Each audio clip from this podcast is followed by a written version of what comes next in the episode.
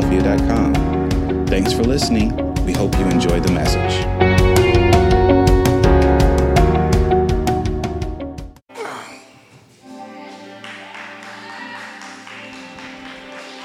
Yeah, y'all all right?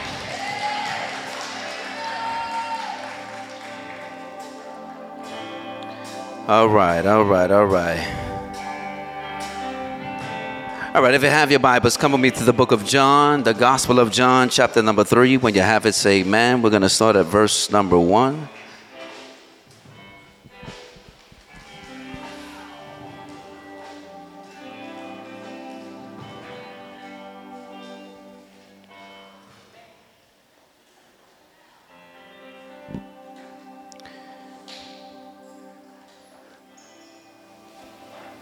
All right, the Gospel of John, chapter number three, starting at verse number one.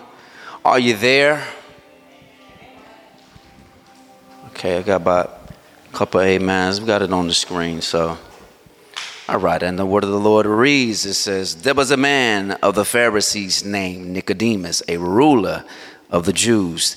The same came to Jesus by night and said unto him, Rabbi, we know that thou art a teacher come from God, for no man can do these miracles that thou doest except God be with him.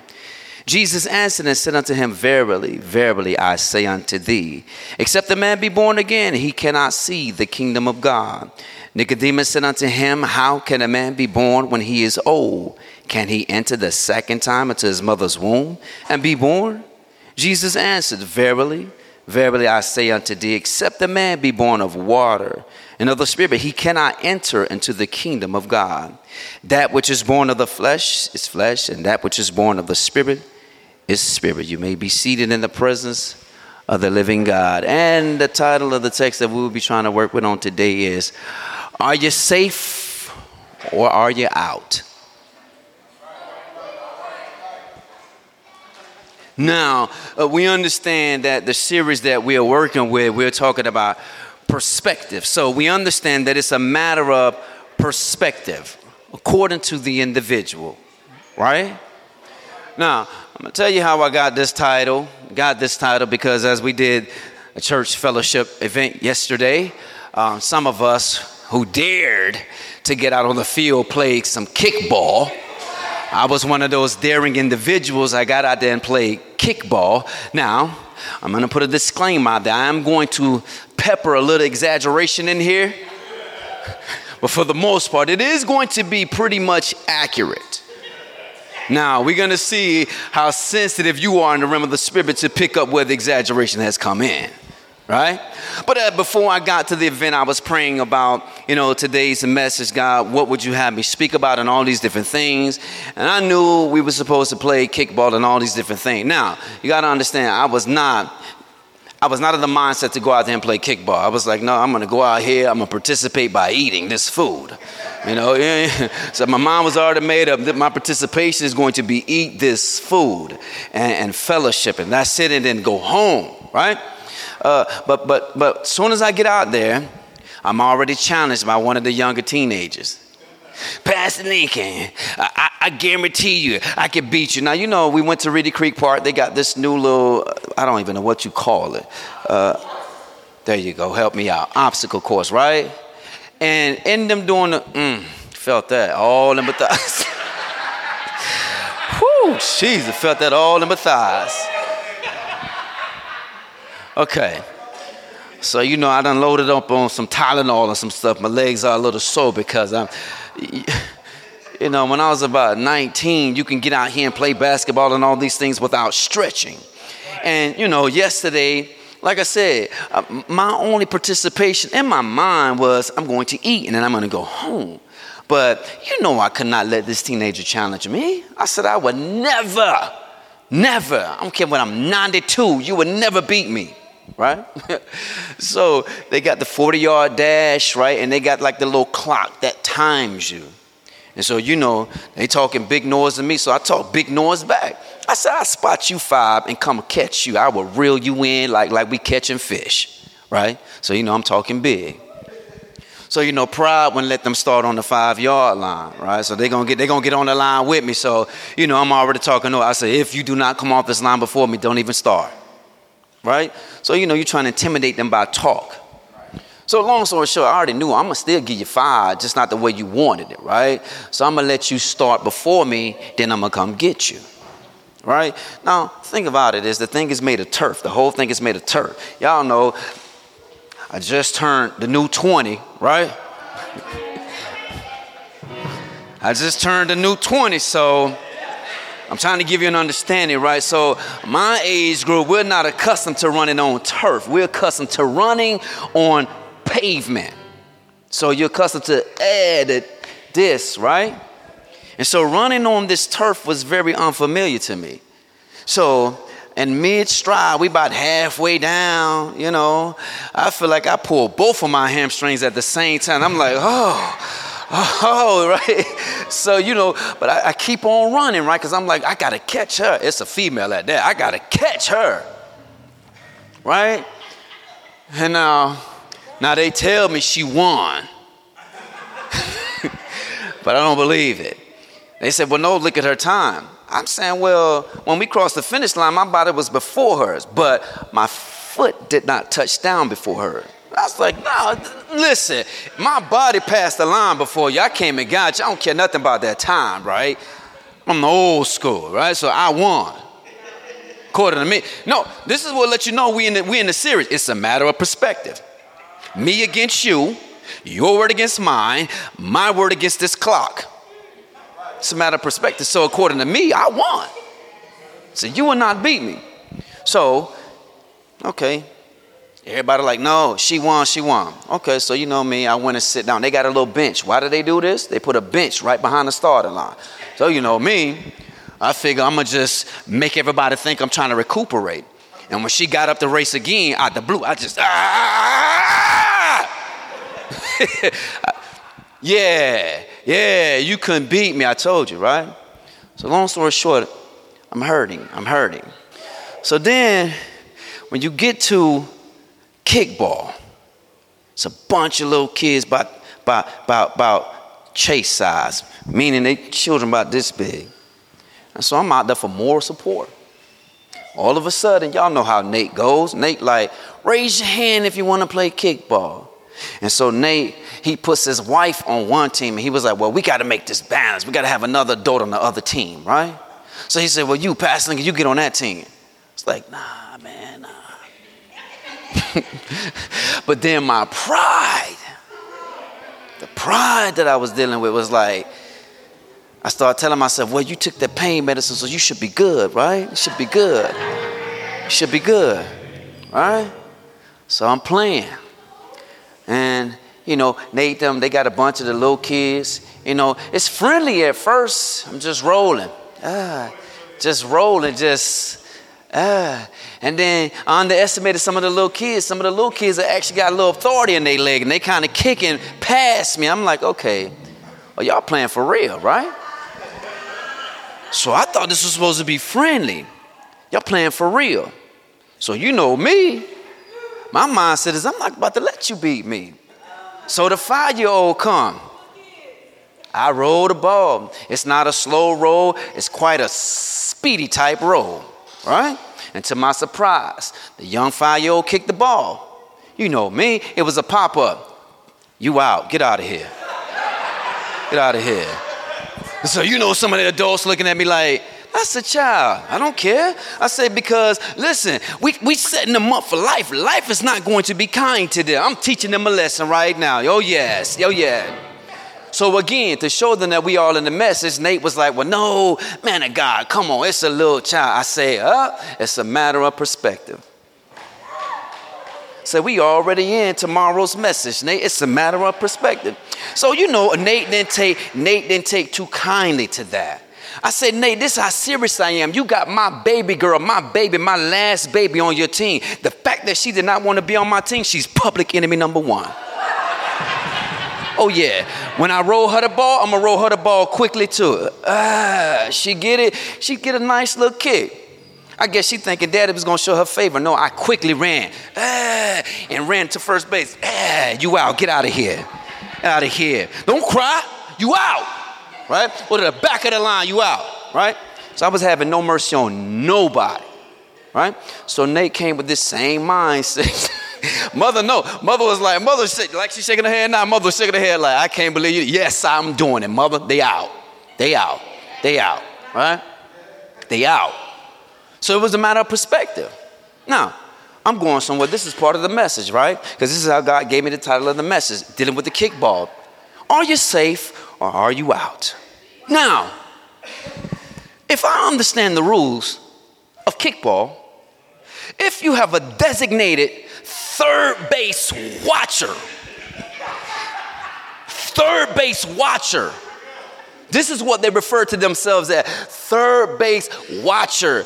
Basically, like I'm a referee third base. And, you know, because they offered to say, well, hey, I'll just be the full time pitcher. And I was like, nah, I'm loving my spot. No, I got mine. I got mine. Now, if you, they let you pitch for them, you can pitch, but I got it on, I got it on lock right here.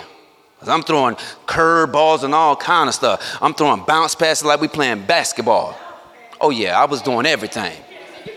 Yeah, they was, they was like, Pastor Lincoln, that's a foul ball. That's a matter of perspective. like, oh, I kept bringing back the t- no, that's a matter of perspective. You think it's a bouncy ball. No, that's just a type of roll. It's a matter of perspective. No foul, right? No, no foul. Like you've made this serious, right? But tell me this, going back to the designated third base watcher, when my team is up kicking, one of my younger people kicks a pop up fly to third base. The referee, the third base watcher, this person right here, right here, catches it and then tells us we got an out. I said, What?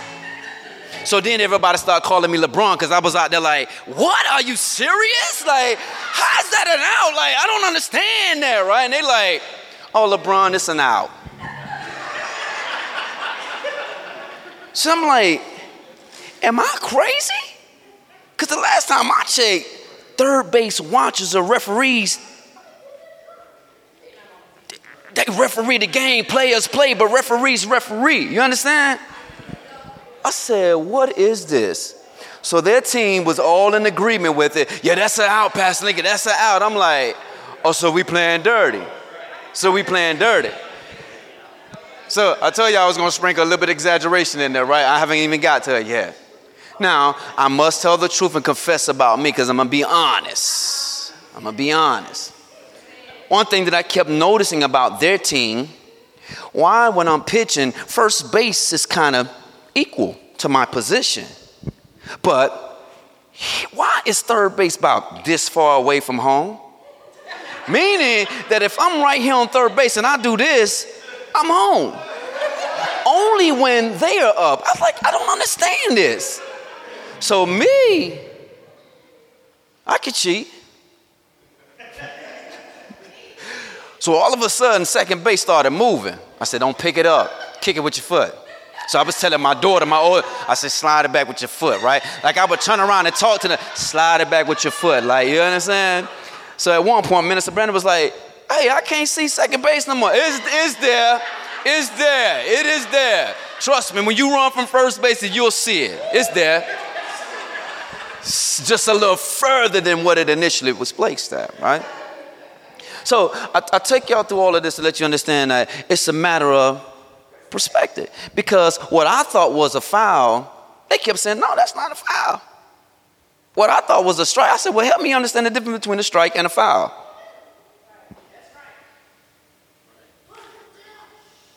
Right? So I kept looking crazy, like, hmm, I don't understand. So it became a matter of perspective. Do you understand what I'm saying? We understand that a person's perception is their reality. So I understand I ain't gonna speak nothing crazy over them, but their reality is not my reality. Clearly, a lot of those balls were foul balls. A lot of the outs were outs. You know what I mean? Like I don't, under, I don't understand how. I just don't understand. So uh, uh, you can you can you can you can kind of gather that I'm a little I'm still a little hot because long story short we end up losing because they were multiplying. They were multiplying points because I don't understand how we were up like 10 to 1 and all of a sudden it's like 13 to 10. How? I'll never figure that out. I, will never be able to figure that out. But again, so then they try to use my philosophy. It's a matter of perspective, man of God. So I didn't like it when they spoke it back to me. But indeed, that's what it became. You say y'all got 10, we say we got 13. No, you got the you got the Who was the 11th run? Right? I need to know. I need to know. So that's I was trying to figure this thing out. But we kept coming back to the theme about perspective because that's truly what it was about. Yesterday's game was a matter of perspective from everyone. Everybody was seeing the game from different angles, different positions. You understand? And, and, and because of that, everybody was viewing that game from a different reality. And I said, okay, wow. But I think I had the best position as being the pitcher. And then my height, I'm a good five nine. I could see fairly well over the field. So I think I had a good position. And I told, I told the third baseman, the designated third base watcher, because at one point she was like, man, God, I think you lie. I said, you think I'm willing to risk heaven to lie about an out about this game? So then she come to say, it's a matter of perspective. You know what? It was only fun when I was doing that, right? So that's today's theme, series that we're getting in. We're talking about perspectives, right? And so we understand Merriam Webster gives us this definition of perspective. The one that, that, that resonated with me is talking about the capacity to view things in their true relations or relative importance, right? Now, when you think about the relation of the game that we were playing yesterday, fouls, strikes, outs, and all these different things, and all the individuals that are playing in their appropriate spaces on the field, somebody was not seeing correctly from their side, right? But I know they're going to tell me that's a matter of perspective. Somebody didn't think winning was important as I thought it was. It's, like, it's just a game. No, it's not a game. No, it is not. It's a game inside of a game. I, because everybody know my philosophy has always been, you're only as good as your last game. You were not sending me home with an L. And I was trying to show them how serious I was. Listen, I got my own baby girl out. I wasted no time doing that. I, I, I, did not hesitate when she came up the kick. Matter of fact, cause I, I was already talking noise to her. Oh yeah, Ryan, you know you about to get out, right? You about to be out. Because you don't want to get on my team. And I look at my other babies, my other Majesty's at first base, she kind of back at second base. Yeah, Team Nelson, mine is this one. You think you are? Yeah, you about to get out. Yeah, there was no favoritism. I was, yeah, because I'm, I'm, gonna teach you a lesson. Like you never go against your own family.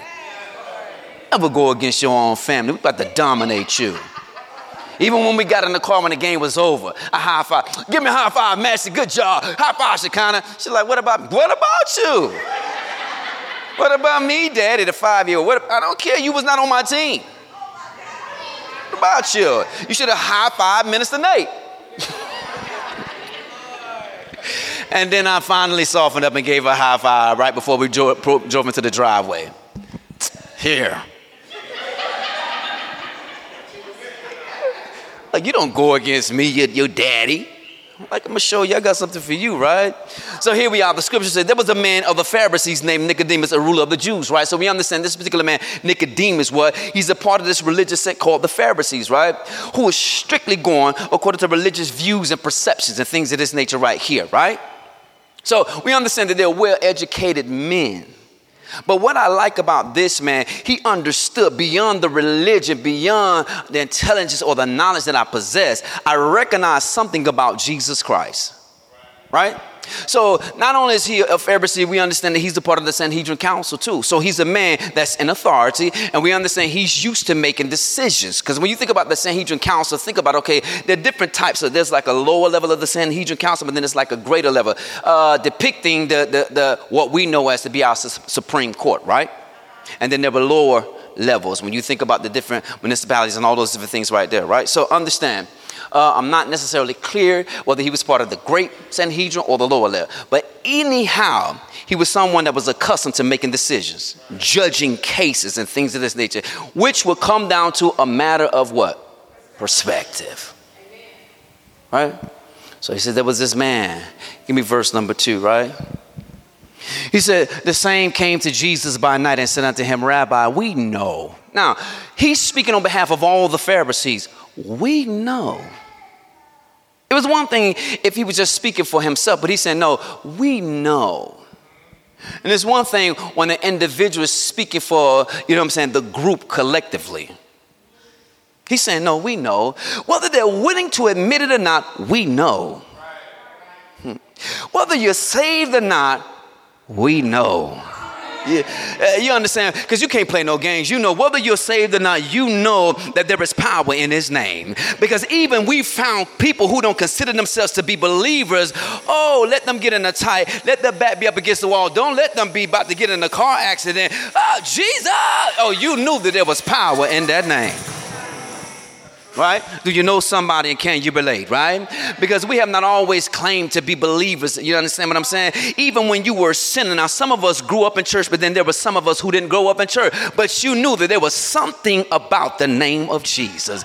Oh, thank you, Kirk Franklin. It's something about the name Jesus. Yeah, you understand what I'm saying? I like your shout out, so I think I'm gonna follow you. You understand? Something about the name of Jesus. Uh, now, the old folk would tell us there's power in the name of Jesus. There is healing in the name of Jesus. There is salvation salvation in the name of Jesus. There is healing in the name of, so we know that there is something about that name. Whether it's a name that you truly familiar with, you understood. When my back is up against the wall, Jesus, let me call on that name that name. And so, in like manner, we see this Pharisee, this religious leader, he's speaking on behalf of the group, saying, No, we know that there are a teacher come from who? God. God. Has to be because no man can do the things that you're doing except God be with him. Except God be with him. And that's the thing. Well, we find people coming in and out of churches now where they're just coming in here, a motivational speaker. You understand what I'm saying? There is no power on demonstration. You know, we, we it's to the point where we have about five services on one Sunday. You understand what I'm saying? Got this thing down to a T. I ain't mad at you. Do what you do. But I'm saying do it with some power and authority, though. Because what I need to know after I hear, hear a message, I need to be able to go home and make application. I need to be able to go home and walk in power myself. Right? For those of us that understand who he is and have a relation with him, it says, okay, okay, after being saved and all these different things, we have power to tread over snakes and scorpions and to cast out devils. To them, not to him, not to her, to them that believe. Right? There are a lot of people that say they believe, but yet have no power or no authority, right? But I like the fact that this religious leader recognizes there is authority in this man. That he's willing to risk and jeopardize his position as a religious leader to the point that he goes at night. Because some of us we do things at night. Do you know somebody and can you relate? It's at night when things tend to get tricky for you at night. Yeah, it, it, it's not, see, we like to blame some of the food that we eat. It's not the food. Because the Bible lets us know that you can cause yourself the dream. If you have not confessed those lustful ideas, those lustful passions and desires that you've been dealing with throughout the course of the day, guess what? There is a great possibility that you're about to have a lustful or perverted dream at night. This is my thing. Some of us, we're believers, right? Now, when you know you on point, doing what you need to do, I'm talking about confessing, getting in your word, meditating in your word day and night, praying like you should, making yourself become accountable, being responsible for the call that God has placed in your life, being responsible for the anointing that God has placed in your life. Notice how you would talk about things that you wouldn't normally talk about. And so, guess what? Even if the enemy tried to bring a dream to you and, and, and cause you to do perverted things in the dream, guess what? There was a standard in your dream. Y'all ain't gonna talk to me right there. When you are on point with God, being accountable and being responsible for the anointing on your life, guess what? You're not even gonna cross some boundaries in a dream. In a dream, you have the presence of mind to say no in a dream. But if you have failed to say no in a dream, it goes to show, oh, you are not where you're supposed to be. You are not guarding the anointing. You are not guarding the call of God. And guess what? There is not a healthy respect level for the things of God and who God has called you to be. Oh, it's in the nighttime that things they talk about go bump in the night. Well, guess what? So I creep at night too. Y'all not gonna talk to me right there. Right? That's what TLC told me. So I creep at night and things of that nature right there. He went at night. Because if he go in the daytime, he run the risk of somebody seeing him going to speak to Jesus about the situation. Because the truth be told, of being a Pharisee, he was viewed as an enemy of Jesus Christ. We all can relate to that because we all have been considered an enemy of God. Before we decided to give our lives to Jesus, we were considered an enemy of God. An enemy going to talk to his enemy. I kind of like his mindset. Let me go talk to my enemy, see what he's about. And let him know I know this about him. You understand? So he said, okay, what? I'm trying to figure out where I'm at in the scripture, man. Okay, give me verse number three. Give me verse number three. He said, Jesus answered and said unto him, after he come in at night, Verily, verily, I say unto thee, except a man be born again, he cannot see the kingdom of God. Except he be born again, he cannot see the kingdom of God. And when he's talking about be born again, he's talking about be born from above. Being born from heaven, being born from on high. Right? So he said, except this man be born again, he cannot see the kingdom of God. He will not be able to see the kingdom of God. He will not have the power or the authority to see or experience the kingdom of God. Except he be born again. Now, the thing is, we're saying, are you safe? Because in kickball, you understand, to be safe, you have to be on the base. So, inside the, the, the, foundational principles or the rules of the game, in order to be saved, you must be touching base. If you are in the kingdom, meaning if you are born again, then you are safe. If you're not born again, then guess what? You, you out. There is no in between. Either you're safe or you're out. Right? Either you're safe or you're out. So he's saying the only way you can partake of the kingdom, you must be born again. Now think about all the religious folk, because nowadays it's popular to be Christian. You ask anybody randomly, hey, and they'll tell you, oh, I'm Christian too, or hey, I love Jesus too, right? But he's saying, okay, in order for you to be saved, you must be born again. Then maybe we should change the question, are you born again? We should change the question that we're asking now. Not are you saved? Do you know Jesus? Do you love Jesus? Have you been born again? And see where the conversation takes you then. Because nowadays, everybody's a Christian. And we know everybody tell you they love God. It used to be we have to say, okay, name your God. I need to know which God you're talking about. Because there's so many gods that people talk about they love, and you'll think that we're talking about the same God, and we're not talking about the same God. So, are you safe or are you out? Or they say, well, hey, well, I said the, I said the sinner's prayer, and I said, Jesus Christ, I accept him in my heart. Okay, you saved. You got saved, but that doesn't mean that you're going to be a partaker of the kingdom. Am I not in the book? He said, with confession of your mouth, that, that confession is made, and with faith in your heart, believing that God raised Jesus Christ from the dead, okay, you shall be saved, right? But the scriptures also tell us what? Except the man be born again, he cannot see the kingdom of God. You cannot experience or be a partaker of the kingdom unless you're born again. Right? So, so, so, what are we talking about? We understand this kingdom is talking about in the Greek is talking about a territory or, or, or a position or place, reign that's being reigned by Jesus the Messiah. So, this kingdom, we're talking about the kingdom of God, a place that's subject to the authority of Jesus Christ. This place is governed by Jesus, by Jesus being its king, right? So then the scripture say what? He cannot see this unless he's born again. When you talk about born, born in the Greek is saying what? Of one who uh, uh, brings other over to his way of life. So it's talking about being converted. Converting someone. That's why you were seeing scripture, they talking about the proselytes and stuff, right?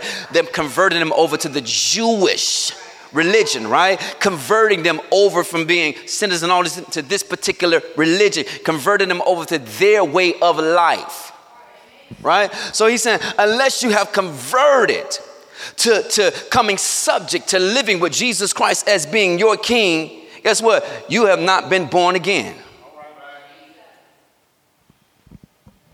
Lord of mercy. But I ain't think this, I ain't think this thing was gonna go like that. But this lets you know how many perspectives we have as believers, as Christians. Well, I, I know I'm saved because I, I, I, I confess that Jesus is my personal Lord and Savior. We're not saying you're not saved. I'm saying you won't be a partaker of the kingdom. You cannot see the kingdom. That's, that's what I'm telling you. I'm not debating whether or not you're saved because the scripture said that if you make confession with your mouth and if you believe in your heart that God raised Jesus Christ from the dead, you are saved. But the scripture is also telling me that except you be born again, you cannot see, meaning you cannot partake of or encounter the kingdom of God. So this is not a matter of perspective, only it's a perspective just one, his perspective. We don't get to debate this. We don't get to have an opinion about this. What does the word say? And too many times you find people trying to give you their opinion. What does the word say? It said, except you be born again. Now there were some folk thinking, well, they speaking in tongue. I'm born again. Oh no, the gifts and callings come without repentance. You could have backslide, and guess what? While you was in route, backsliding, still speaking in tongue still able to prophesy, still able to discern folk, still have the working of miracles in your hand while you backslide. You understand what I'm saying? He said, but only way for you to have the kingdom, you must be what? Born again.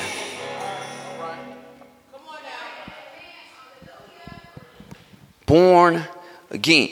Being converted which denotes there must be a change that takes place in your life. Simply put, what I used to do that brought no pleasure to God, I must change that.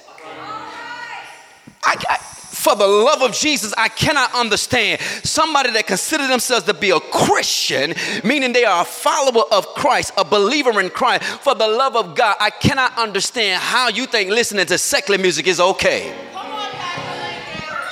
Well, I, listen, I ain't gonna just have no any kind of music in my bedroom. Well, you showing me you don't trust God. Because if you dependent upon R. Kelly to get you right, uh, there's something that's wrong with you. So you mean to tell me you can't get in the mood unless you have R. Kelly? My body's calling me. The devil is a lie. No, sometimes you got to just be that real. I've heard prominent people, prominent bishops, well known people talk about, listen, listen, I'm going to play this with me my wife. Okay, okay, so you trying to tell me, but when you go over to Psalms chapter number one, put that on the screen. Since we're talking about perspectives, go to Psalms number one. We're going to teach you because, see, you can't walk away and say, Well, I didn't know, or I thought this was okay. The devil is a lie. You thought this was okay bishops, prominent, well known bishops, got these titles, doing awesome things in the Lord, but when it comes to living the Word of God, it's a matter of perspective. This is what I like. And then they'll try to throw the scripture, well, the wedding bed is undefiled. What does that really mean that the wedding bed is undefiled? Uh, blessed is the man that walketh not in the counsel of the ungodly. So you you depending on R. Kelly to counsel you. You depending on Marvin Gaye to counsel you on how to get this woman right or how to get this man right. The devil is a lie. I don't need Marvin Gaye. I sure don't need R. Kelly. I don't need the spirit of lust. I don't need the spirit of perversion entering into my marriage covenant or entering into my sacred place. Guess what? God instituted sex. Let me talk to the one who sex came about. Let me talk to the one who created my wife. Let me talk to the one who created her husband. If I need understanding on how to get you right, let me go talk to the one that know you better than I know myself. I will not yield myself to ungodly counsel. So what am I saying? As bad as I hate to say it, that's why I had to stop watching Empire. I had to stop watching Scandal. You understand what I'm saying? Because some of these things, it's contaminating my spirit. And the truth be told, some of these things you want to actually carry out. That's why the Bible talks about lust of the eyes and lust of the flesh and pride of life. But folk ain't to be real to talk about you struggling with you vain imagination, fantasy, evil, wicked, passion, desires, and all these different things. We're not to be honest and talk about these different things right here. But the reality, it is ungodly counsel. I'm not telling you, I understand we are in this world, we're not of it. So everywhere you go, you're going to be exposed to some stuff. My thing is, I'm not going to open up to it. See, I know I'm open when I go into the grocery store, because you know, you go in the grocery store all the time, they playing secular music. Secular music doesn't bother me like that. But if I'm not on top of my game, and now the secular music that I heard is just lingering around in my head, or now I'm just thinking about this song, or now I'm thinking about another secular song, guess what? It's ungodly counsel that I've opened myself up to. So, as a Christian, I cannot understand. Y'all know me. There's some stuff I just don't want to understand because it's a bad understanding. But I'm trying to hire you bishop, prominent people in the body of Christ, and you telling folk this is what you're doing. You telling them that I'm opening myself up to ungodly counsel because I ain't anointed enough. I can't get a prayer life enough where I can't go lay hands on my wife or lay hands on myself for that matter to get it right.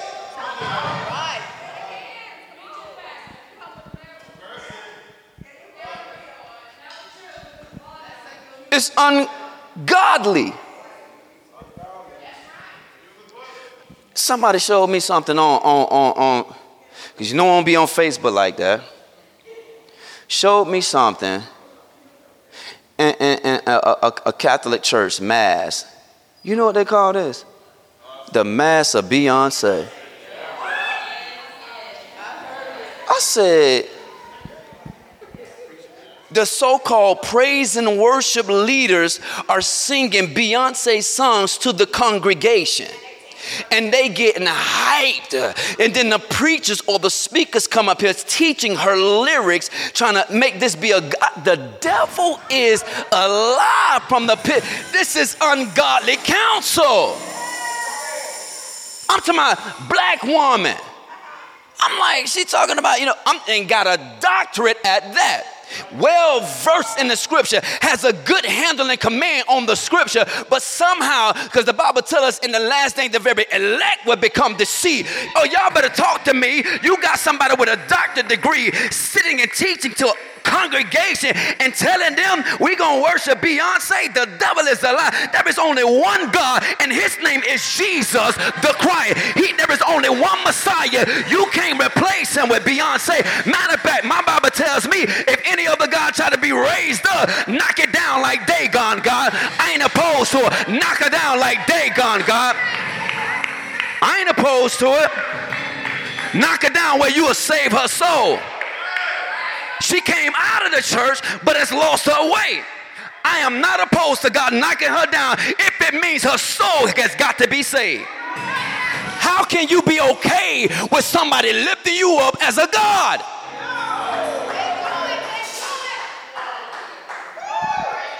And you call yourself a believer, a Christian, but letting someone else take the place of the one true God. How? What a deception. Do you recognize this spirit of deception that's moving through the land, that is moving through the body of Christ, that believers are okay with being deceived? Oh, it's a matter of perspective. Because to somebody, this is okay. To somebody, this is God. To somebody, this is the new wave of the Holy Spirit. The devil is alive. Because my Bible tells me he's a God that changeth not. He's the same yesterday, today, and forevermore. He don't need no tricks to be exalted, baby. Just give me the truth. Let me exalt him and lift him up. Let him be magnified and glorified. We ain't got to turn no trick. Give them the truth. Let the truth convict them. Let the truth deal with them. All these gimmick and gangs are trying to fill seats. Give them the truth. If they want the truth, then they'll come subject to the truth. Okay, I'm gonna say that, but we got a new trick to try to get. No. I hate it when empty seats in here, but I ain't gonna compromise his word.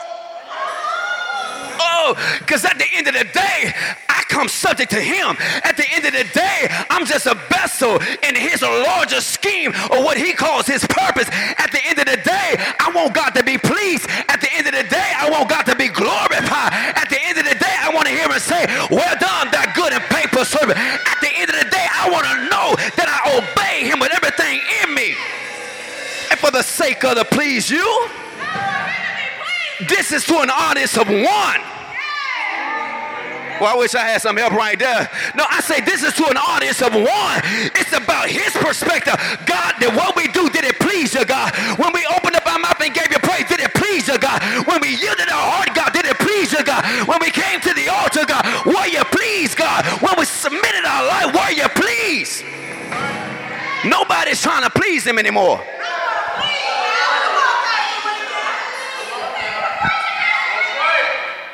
I went back to God. I just want to be right.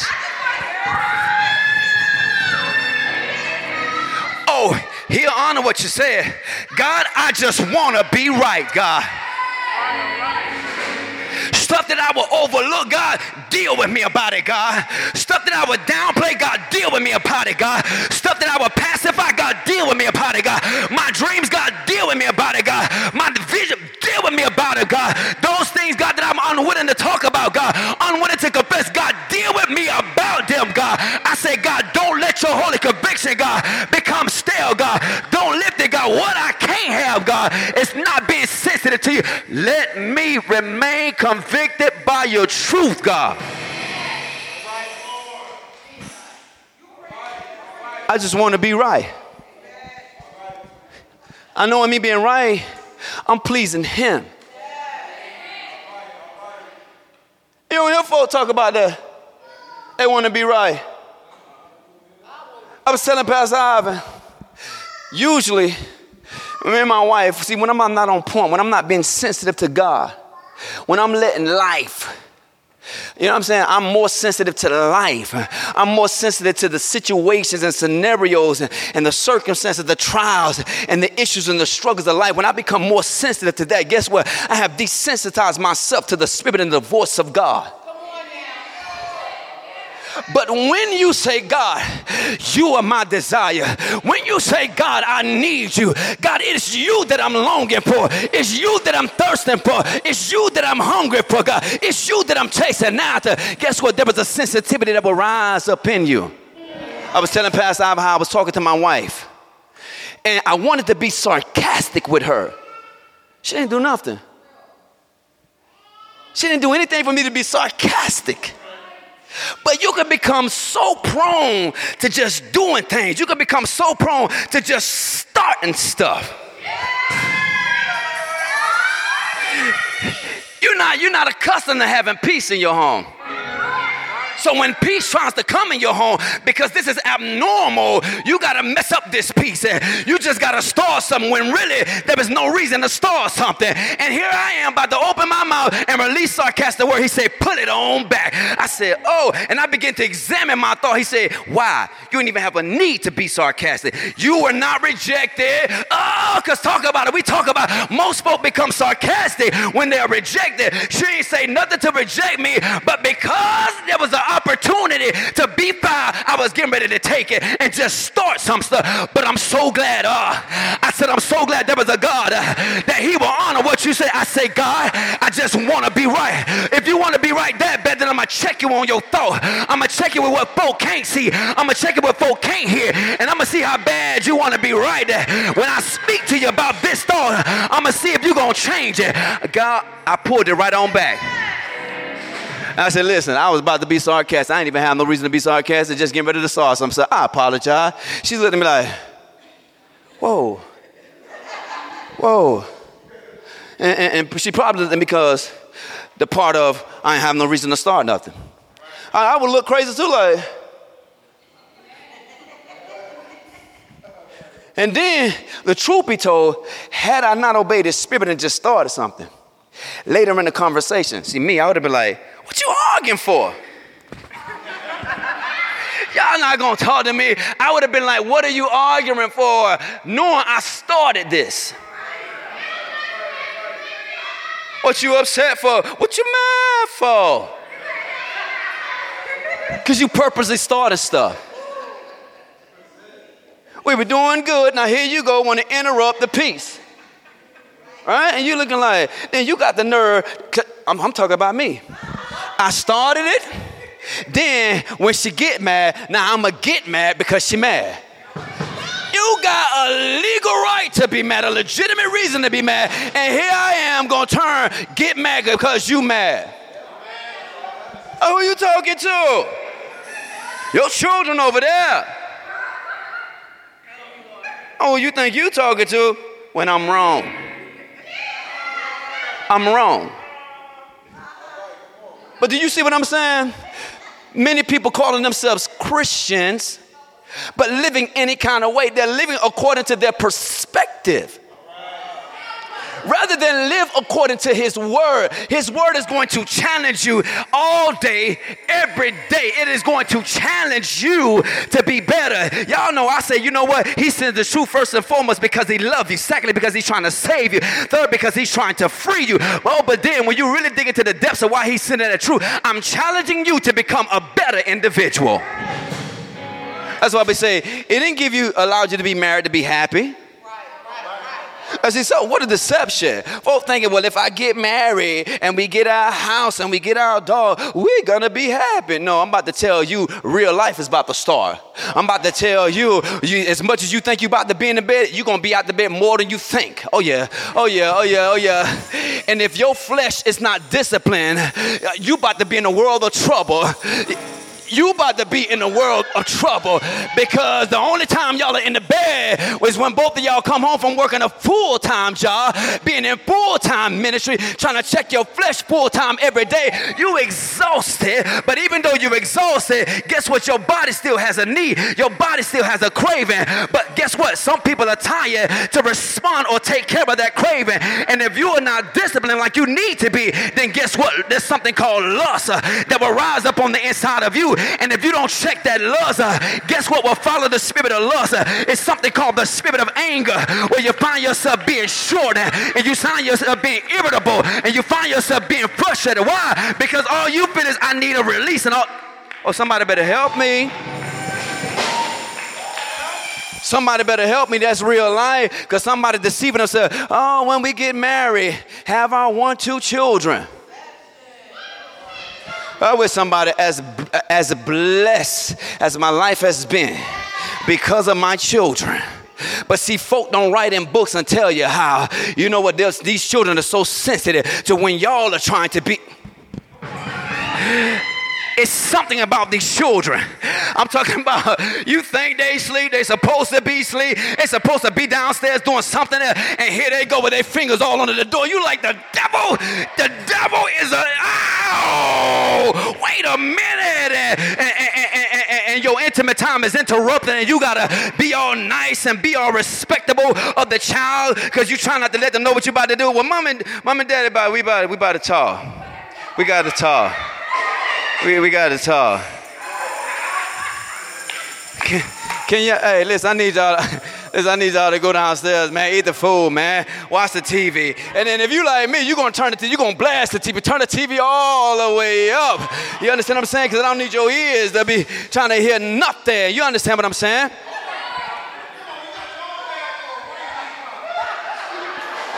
That's real. You know how many days I tell my child, go to your own bathroom. Daddy, I like coming in your bathroom. Why? It's not like we have the different stuff in our bathroom. You got a toilet just like us. That I just like coming in your bathroom. You know what? I see you. I see you. You trying to figure out if me and mommy trying to do something. I see you. Go to your own bathroom. Folks don't tell you how much your life is interrupted.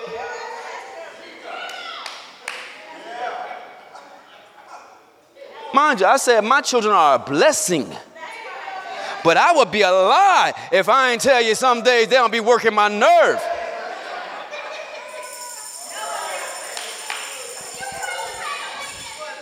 Oh yeah. See, some I still got a five-year-old who just every now and then just wonder why. You are not a baby. What are you doing? Uh, wait till you experience that. Just want to whine. If you needed attention, just say, Dad, I need a hug. What are you whining for, man? I'm just telling you, as a man, I don't understand. What do you want? What are you crying for?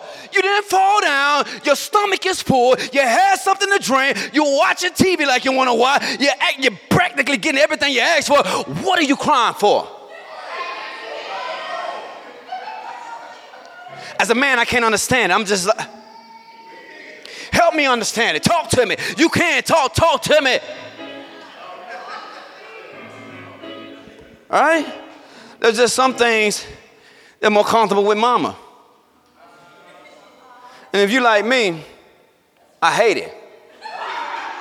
When you walk past me, when I'm right here.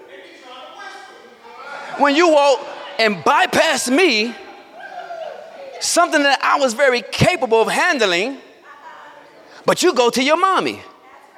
Now your mommy's gonna say, Your daddy was right there.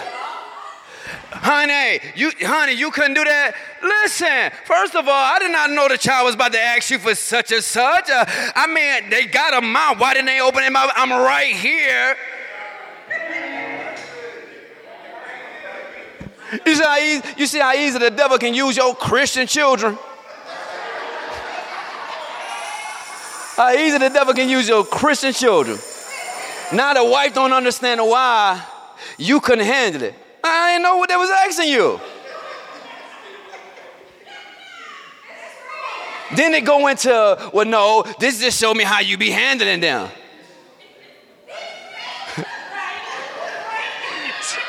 so you know the thing in my house right now is, hey, my wife be like, Lincoln, they called you three times, you didn't answer.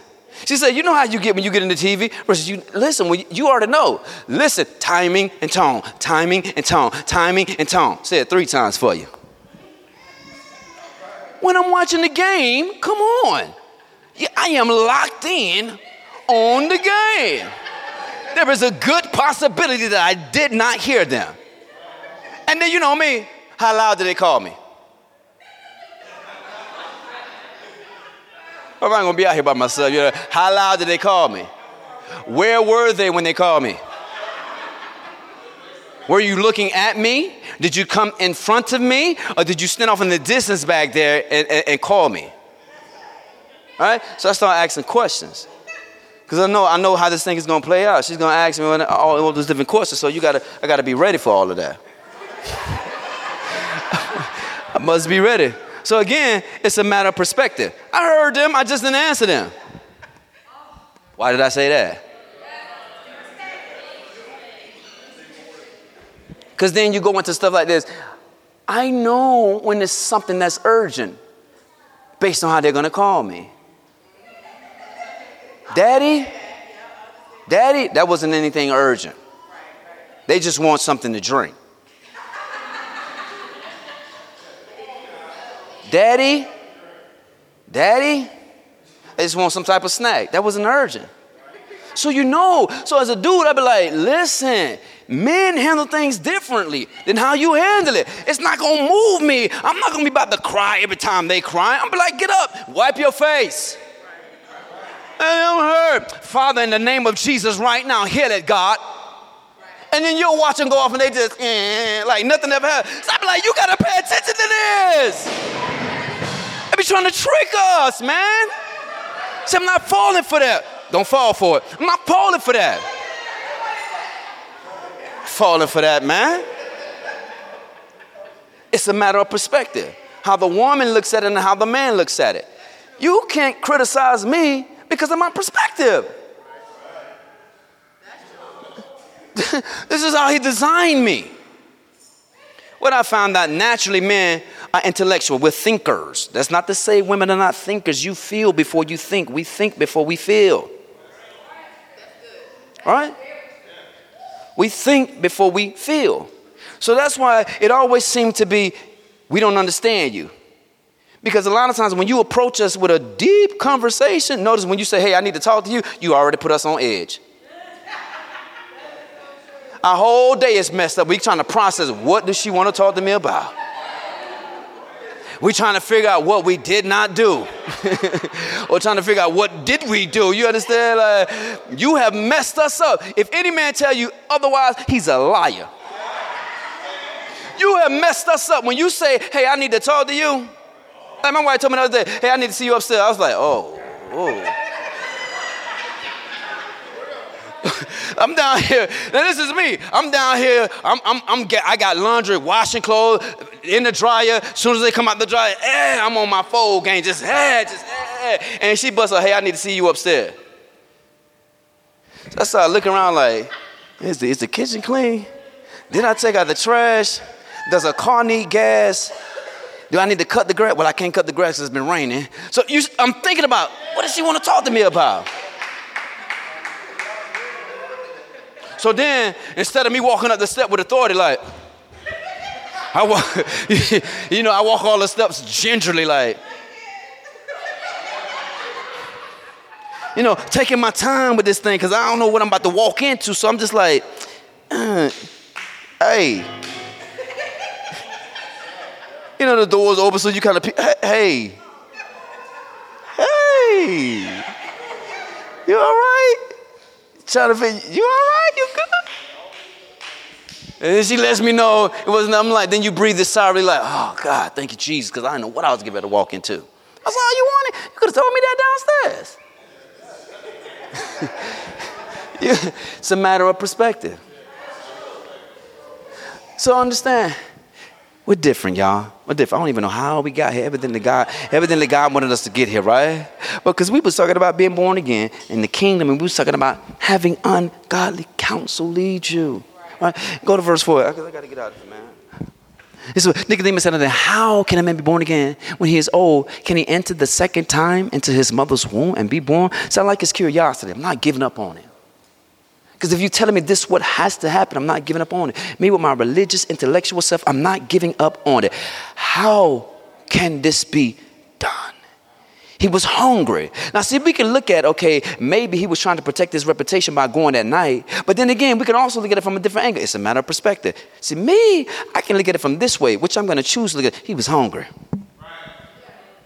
I could be asleep. But I'm going to interrupt my sleep and go chase out that. Hey, I know you are the teacher. Hmm. I know God is with you. The proof is because of the types of things that you're doing.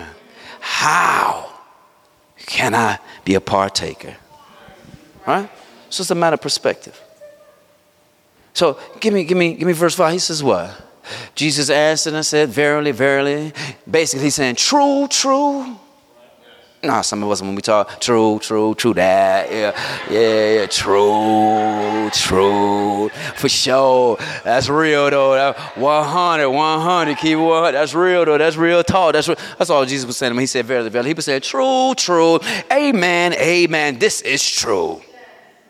You could take this to the bank, go cash. That's all he was saying. I say unto thee, except a man be born of water and of the spirit, but he cannot enter into the kingdom of God. See, at first you thought it was just see, but remember I kept saying see or encounter or be a partaker, right? See, I was already in, in, in the scripture, right? He cannot enter. So it's showing you that you could be saved and still dwell on the outside of the kingdom. Now, there's just some things I'm not willing to risk. Now, I'm gonna let y'all in my house one more time, but then I'm gonna quickly kick y'all out. There was this ongoing debate in my house right now, you know, and my wife said, Lincoln, again, matter of perspective, she said, Lincoln, maybe you shouldn't mess with the children like that. Who's to say I was joking? And this is what I'm talking about. Now, y'all know in the book of Revelation, it talks about how there's gonna be a new heaven, a new earth, and a new Jerusalem. So my kids heard me say, well, no matter where you fall out of these three places, you're going to be good. As long as I'm not in the lake of fire, I'm going to be good. I said, Me? I think I want to go to the new earth.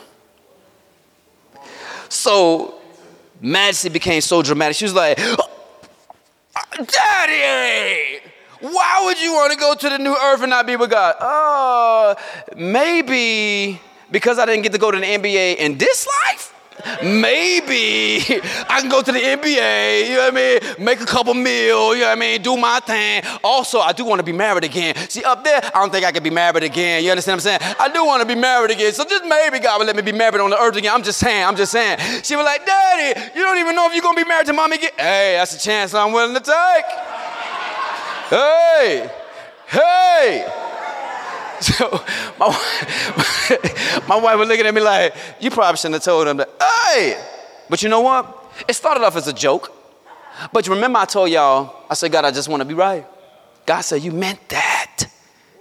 That you would want to go to the new earth. Why? Because y'all heard me say, I, I turned the new 20, right?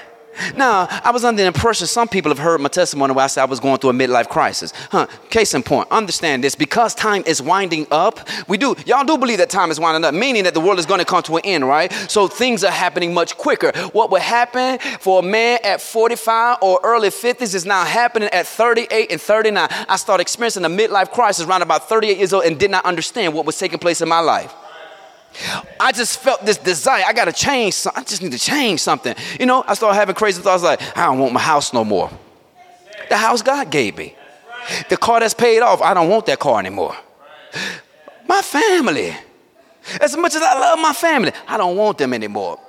Are y'all following what I'm saying? Now, the truth of the matter is, I love my wife and children. I love the house that God blessed me with. I love the fact that I don't have a car paid, man. But something inside of me was telling me I need to change this.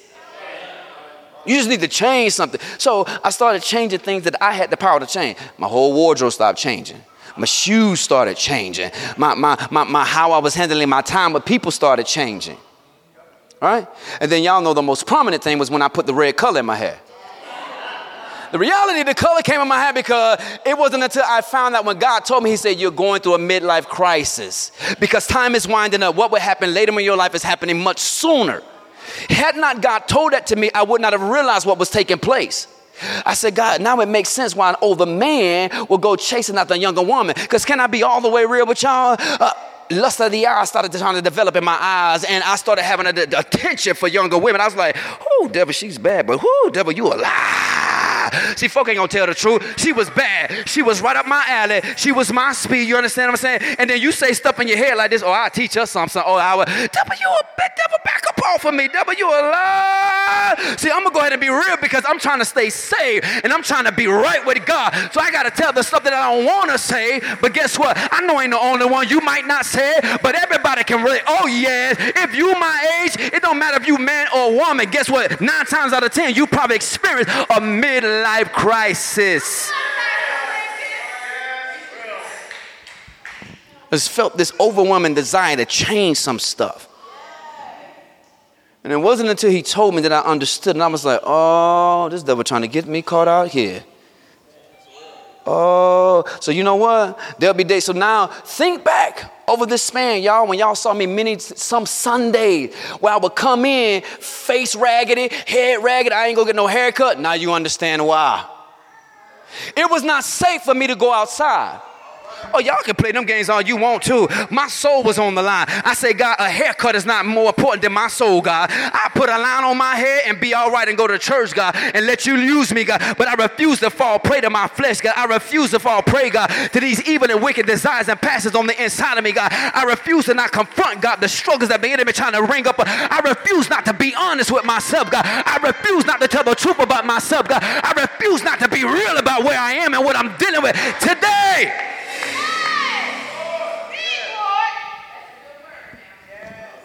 So understand, I had to deal with that. So, Lord said, No, you meant that. Well, as I dug more into this whole midlife crisis, they talk about things like having unmet or unfulfilled goals. See, when the Lord told me at 15 years old He was going to use me in the NBA, now me, I just automatically assume as a player. Who knows? And later in life, I might own a team because I'm surely past my days of playing. But because I automatically assume as a player, huh, we are going to have a new heaven and a new earth, maybe I can go to the earth and try this thing all over again. you understand what I'm saying? So you follow what I'm saying? Because of that, it felt like it, there was a void that was left that something had to be done. Which, which, if there is a void, it leaves space or it gives room for the enemy to come now, move in. But I thank God that God would speak His truth to allow me to deal with what I felt, you know what, didn't bring a level of satisfaction to me. So understand, I'm kicking y'all out my house because we're going to come back to this. And I'm getting out y'all way. So he said, except the man be born of the water and spirit, he cannot enter into the kingdom of God. That should be baptized water baptized, which is a public demonstration in the natural that's saying, I have converted my life. I'm no longer living the way I used to live according to the flesh. And then he said, being born of the Spirit, baptized with that of a burning fire, you're baptized with the Holy Ghost. Because some people look at us and say, well, how are you able to not do certain, the Holy Ghost? Because if you ever take the Holy Ghost, oh, you gotta, you got a mess on your hands. Can I can I really be real? Because see, most believers are not to talk. Even though I have the Holy Ghost, there is a such thing called quenching the Spirit. When the Spirit of God is trying to convict you, there is a such thing as, nah, I don't want to hear that right now because I, I like this. That's why the Bible says, quench not the Spirit. So he's letting you know you have the ability to quench my spirit. God is not going to force himself, he's not going to overpower you. Guess what? It must be a willingness, a subjection. And every day we're not willing. We talk a good game, but every day we're not willing. Because what you need and what you want, sometimes what you want overpowers what you know you need. Your flesh desire or the desire of your flesh is much greater than the desire of your spirit. Because the truth be told, some of our spirits are malnourished in the realm of the spirit. We haven't fed our spirit no word, but we done listened to and looked at all kind of stuff on the TV, on our little handheld computers, our telephones. You understand what I'm saying? And so your, your flesh has been fed. So guess what? It's stronger than your spirit, man. Give me that last verse and I'm out of here. This is what? That which is born of the flesh is flesh. Simply put, I ain't even got to bring you no revelation on that. That which is born of the flesh, it is flesh. Now, I am going to drop this on you. Because in the book of Psalms, it talks about the womb of the morning. The morning has a womb.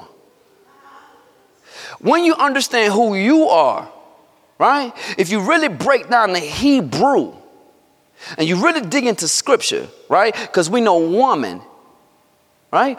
Woman is interpreted in Hebrew man with a womb. If you really break down who you are as a man, even as we talk about the body of Christ, he refers to us as his bride. So you've heard me say, man, you are something like a woman in the realm of the spirit because if you are his bride, and when you really break down scripture, guess what? Adam didn't come out of Eve, Eve came from. So it's showing you that even as a man, you have the ability to carry or house something. Simply put, if, you if it's born of the flesh, it is of the flesh. What did you deposit into the womb of the morning? What was deposited on the inside of you as a man? What was deposited on the inside of you as a woman?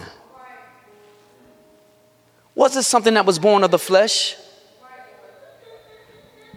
Look at your interactions and your actions throughout the course of the day, and it's going to tell you if it was born of the flesh or if it was born of the spirit. If you were impatient, what you think that symbolizes? Born of what? If you were struggling with lust of the eyes, that's what? Born of what? Right? But but if you were patient, kind, long suffering, uh, which denotes love, right? It's an indicating factor that, that that was born of what? See, we oftentimes think of men as being the depositors into women, but guess what, men? You have the same capacity to be deposited into. Now, whatever seed has been deposited into you, what will it produce? Will it be something that's born of the flesh or will it be something that's born of the spirit? And I'm at a place in my life and I'm saying, God, I want to be right. God, I need the spirit to be produced. I need the Spirit to be on display. I need the Spirit to be seen, be visible in my life, God. You understand? So, as we continue to dig into this particular series, perspectives, it is a matter of perspective. So, we understand that you have an opinion, you have a perception. But whose opinion and whose perception matters most is God's. It is God's. So, what am I telling you? Get your opinions, get your perception, your perspectives to line up with the perspective, perception, and the opinions, the thoughts of God. Simply put, get in His Word. Get in His Word. Because somebody think it's okay to fornicate. No, He said flee fornication.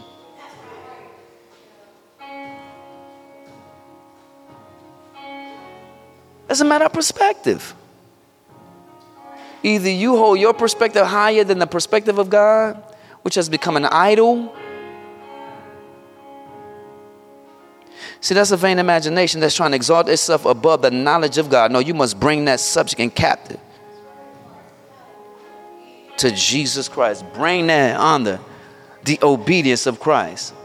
No matter what you think, it don't matter what everybody else is doing.